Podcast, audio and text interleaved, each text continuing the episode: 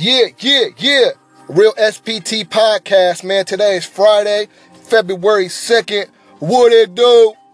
What's going on, man? So, every Friday, man, I do this podcast to everybody that doesn't know, you know, already what I do. And now if I stumble on my words, we just gonna keep going like it didn't happen because this is some, this kush ain't no joke. This shit is good as motherfucker, right?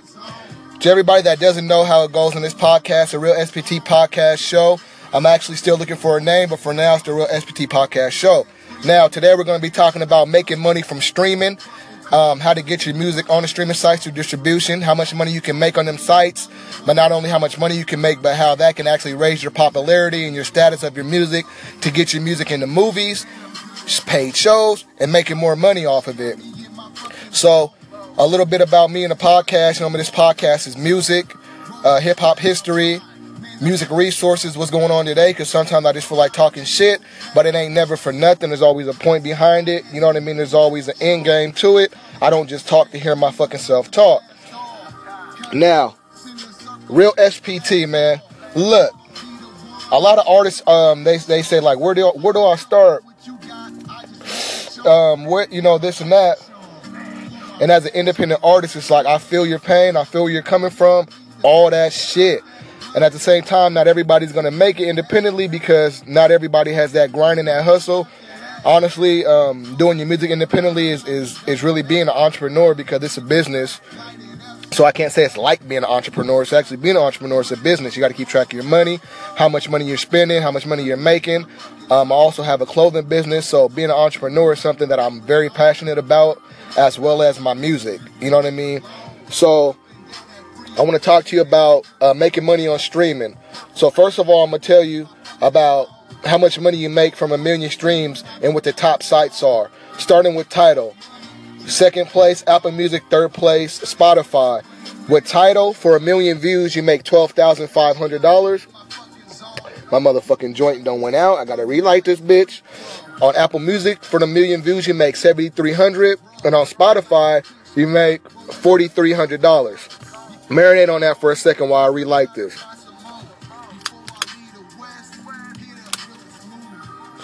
Now, you're probably thinking like, I, be, I almost went too fast. before I even get, before I even get to that point, I'm gonna tell you how to get your music on to these sites, onto all the distribution sites, right? Now, if your music isn't mixed and mastered, it's not gonna make it. They're not gonna. It's not gonna be accepted on iTunes, um, and you can't. And whoever you go through, they're not gonna be able to accept your music, right? So get it mixed. and then if, if you needed to get if you need to get it mastered, damn, I'm fucking up my pants and shit. If you need to get it mastered, uh, you can actually go to LANDR Mastering.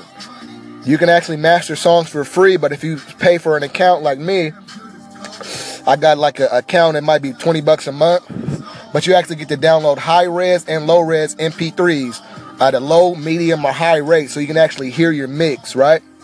And if you pay like five bucks, you get the WAV file. Now, some distributors you have to have a WAV file, some it doesn't matter. So, LANDR dot mastering. All right. Now, that's how to get it cleaned up, right? Now, who I use, I, I use two people. I use DistroKid and I use CD Baby. I don't like DistroKid. And I'm going to tell you why. It's because everything's automated. You can't talk to anybody. You know what I mean? You're just pushing buttons and this and that shit doesn't help. So, the other people, and you have to pay every year to keep your music on there, which is something I, I don't know why I didn't know when I signed up for them. Because if I knew that, I wouldn't have signed up for them. And I actually pulled music off the shelf. I just have one song with them that's being distributed to them. Everything else is CD Baby. I like CD Baby, you know. So I, I I'm gonna say use them or one RPM. Do your due diligence on both of them. And again, that's onerpm.com and that's cdbaby.com. Now, why I use CD Baby, One RPM has a lot of stuff too, but why I use CD Baby is because they have a, a CD Baby publishing.